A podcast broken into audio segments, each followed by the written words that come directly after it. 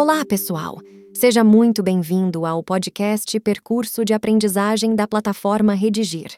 Ouça com atenção as orientações para aprimorar seus textos, ok?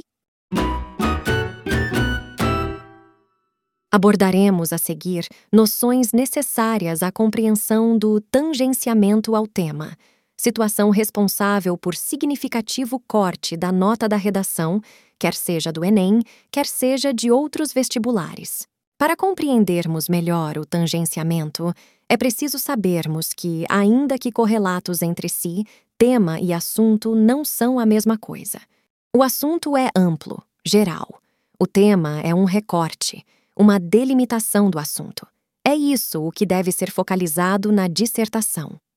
Percebam, no Enem, por exemplo, a frase temática já contém um recorte de um assunto abrangente, ou seja, a delimitação está explícita. Por exemplo, a persistência da violência contra a mulher.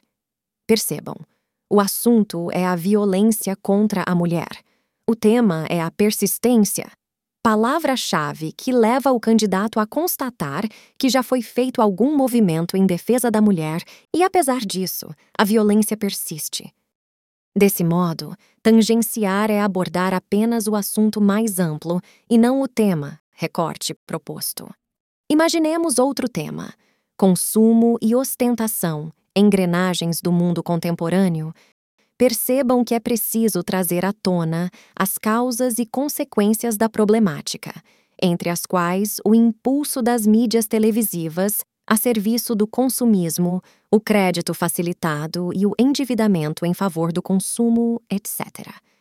Entretanto, diante dessa mesma proposta, se o consumismo for abordado como uma doença, cujos sintomas são esse ou aquele, cuja terapêutica deve ser essa ou aquela, etc., etc., o tangenciamento ao tema estará configurado, uma vez que o recorte temático não foi, de fato, enfrentado. Uma vez tangenciado o tema, o candidato sofrerá considerável corte na nota na redação.